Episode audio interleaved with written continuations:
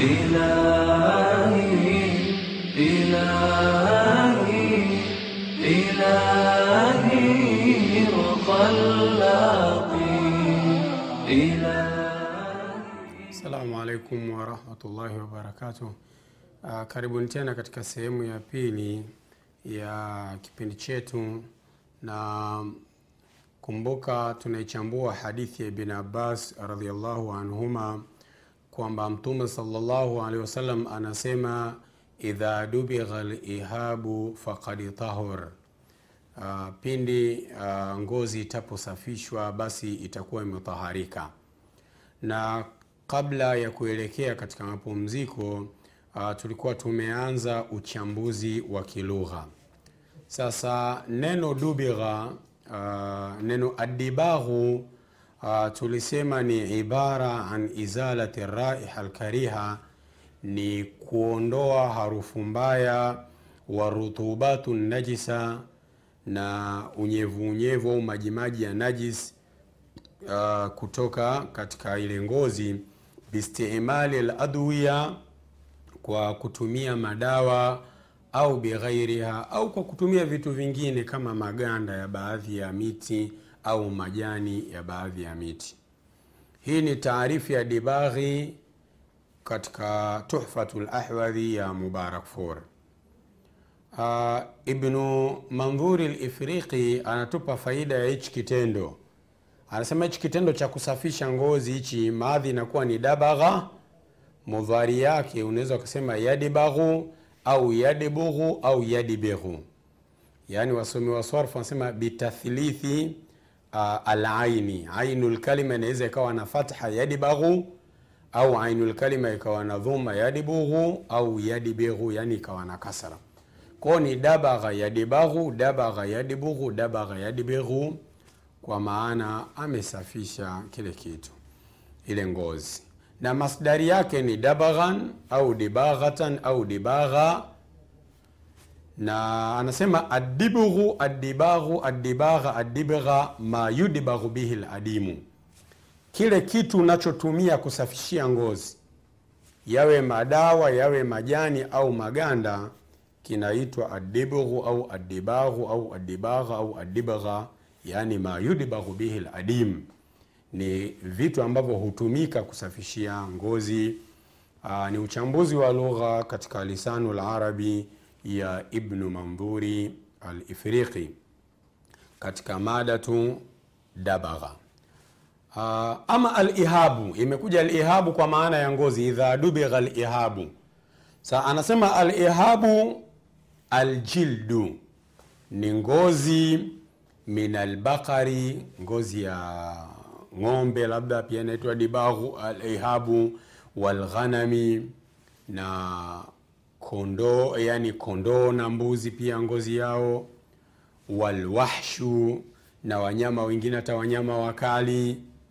Malam yudbagh, mda wa kuwa haijasafishwa inaitwa ihabu. Uh, na jamu yake waljamu lqalil ahiba Jamu qila ni ahiba, yani ngozi zikiwa chache na zikiwa nyingi ni uhub au ahab. Pia kwa mujibu wa lisanu larabi ya Ibni Mandhur kwamba alihabu ni aljildu min albakari walghanami walwahshi ma lam yudbagh, ngozi kabla ya kusafishwa inaitwa ihab, iwe ya ng'ombe, mbuzi, kondoo na hata wahsh, kwa maana wanyama wakali wale wa mapolini. Na jamu yake kuna ile jamu qilla na jamu kathara. Jamu kila ile ambayo inaonyesha tatu labda mpaka tisa na ngapi au kumi. Ile jamu ya uchache inakuwa ni ahiba, ni ngozi kadhaa, na kama ni nyingi sana ni uhub au ahab. Huu ni uchambuzi wa Ibn Mandhur katika lisano la Arab. Ama neno tahara anasema bifathi lhai wa dhammiha, unaweza ukasema tahara au tahura, kitu kikitaharika tahara au tahura. Walfathu afsahu, kusoma kwa fatha tahara ndiyo ufasaha zaidi kwa mujibu wa maneno ya Alimamu Nawawi, na unaweza ukayapata katika sherhe ya Muslim au katika aunu lmabudi sherehe ya Sunani Abi Daudi kwenye ile hadithi ayuma ihabin dubigh faqad tahur, ngozi yoyote itayosafishwa basi itakuwa ni tahara. Na anasema ukisema tahara ya tuhuru au tahura ya tuhuru tuhuran au taharatan wa rajulun tahir au rajulun tahirun. Uchambuzi pia wa lugha ni tahara ya tuhuru au tahura ya tuhuru, masdari ni tuhuran au taharatan. Na mtu msafi unasema rajulun tahir, mtu ambaye yupo tahara hana najis, au rajulun tahirun. Atuhuru naqidhu lhaidhi, atuhuru ni kinyume cha hedhi. Kinyume cha hedhi ni tuhur. Pia atuhuru nakidhu najasa, kinyume cha najis. Pia lisanu larabi ndiyo ambayo inatupatia huo uchambuzi. Almuhimu, twende katika fiqhi ya hadithi. Hadithi inasema ngozi yoyote itakayosafishwa faqad tahura. Uh, katika sherehe ya Sahihi Muslim Imamu Nawawi rahimahullah anasema wanawachuoni wamehtilafiana kuhusiana na kuisafisha ngozi na kwamba je, ngozi itakuwa ni halali kutumika na matumizi gani, au haitahalalika. Ngozi ya mfu, ngozi ya mzoga, mnyama ambao umekufa bila ya kuchinjwa au umechinjwa kinyume na utaratibu. Kauli saba za wanawachuoni kuhusiana na hii ngozi ya mnyama ambaye amekufa bila kuchinjwa au amechinjwa kinyume na utaratibu. Sitataka tujue tunaweza tukaitumia vipi. Kauli saba za wanawachuoni zinakuja. Kauli ya kwanza wanasema yatuhuru bidibaghi jamiu juludi lmaita illa lkalbu walkhinzir illa lkalba walkhinzir walmutawallada min ahadihima. Kauli ya kwanza, wapo baadhi ya maulamaa wanasema kama tumeshafanya dibaghi kwa kutumia dawa au majani, madawa maalum, tukasafisha ngozi, zitataharika ngozi za wanyama wote isipokuwa mbwa na nguruwe au mnyama aliyezaliwa huku mzazi wake mmoja akiwa mbwa ama nguruwe, ikawa amechanganya na mnyama mwingine. Pia kauli hii inasema ngozi ikishafanyiwa dibaghi ya wanyama wasiokuwa mbwa na nguruwe itakuwa imetaharika nje na ndani,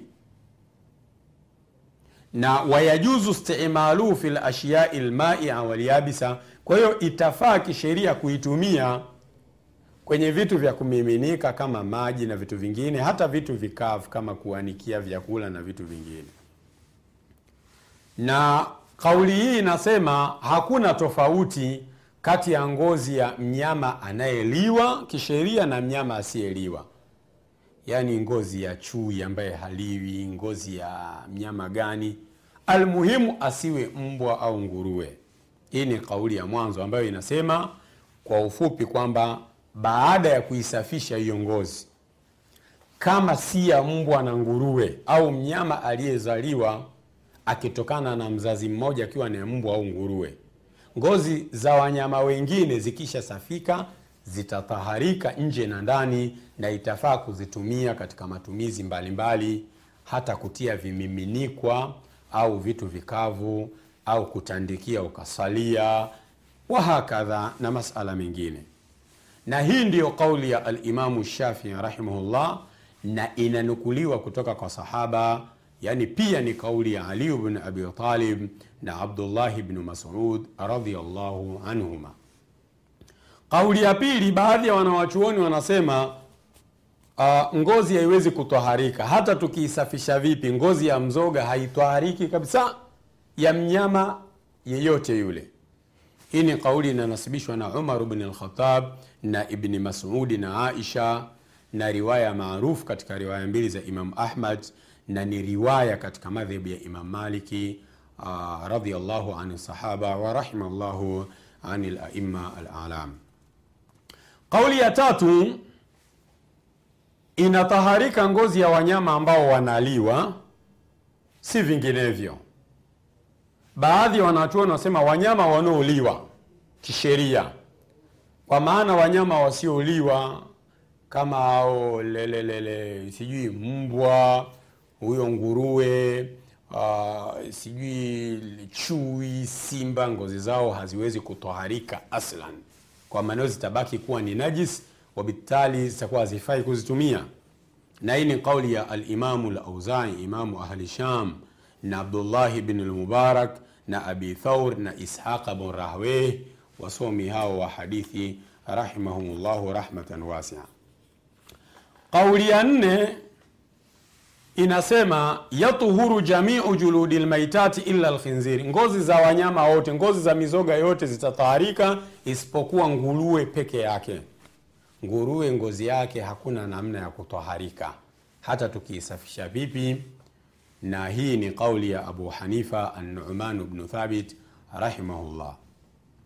Kauli ya tano, ngozi zote zitataharika baada ya kusafishwa ila zinataharika nje tu, siyo ndani. Kwa maana nje ya ngozi kutataharika, lakini kule ndani kule kuliko kuwa na nyama kule hakuwezi kutaharika.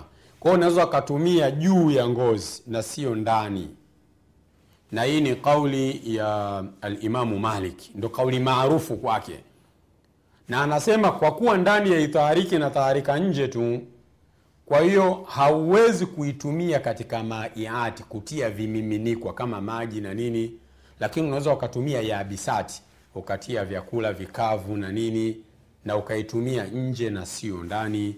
Na huu ndio mtazamo wa madhhabi ya Imam Malik. Kumbuka mchanganuo huu moja kwa moja katika sherehe ya Imam Muslim ya ya ya, ya, ya sherehe ya, ya Imamu Nawawi ya sahihi Muslim. Kauli ya sita, yatuhuru ljamiu walkalbu walkhinziru dhahiran wa batina. Kuna baadhi ya wanachuoni wanasema ngozi zote zinataharika, hata mbwa na nguruwe zinataharika baada ya kusafishwa, na hii ni kauli ya Daudu Dhahiri na wanawachuoni wote wa madhehebu ya Dhahiria, na pia ni kauli ya Abu Yusuf katika wanafunzi wa Abi Hanifa rahimahumullah. Kuna kauli ya saba ya Alimamu Zuhuri kwamba anasema ngozi unaweza ukatumia hata isiposafishwa, ngozi ya mzoga unaweza ukatumia, naye ni kauli ya ra marjuhu, mbovu mbovu, ni dhaifu mno. Kwa hiyo ndugu zangu katika imani, kwa kweli ni bora tukatumia ngozi tukaamini zimetaharika, tukiondoa ngozi ya mbwa na nguruwe kama ulivyokuwa msimamo wa Imam Shafi. Inshallah kheri, tuishie hapo na tuendelee kuisoma dini yetu. Kuna mengi mengi tunapaswa kuifahamu. wa sallallahu wasallam ala nabiyina Muhammad. Wassalamu alaikum warahmatullahi wabarakatuh.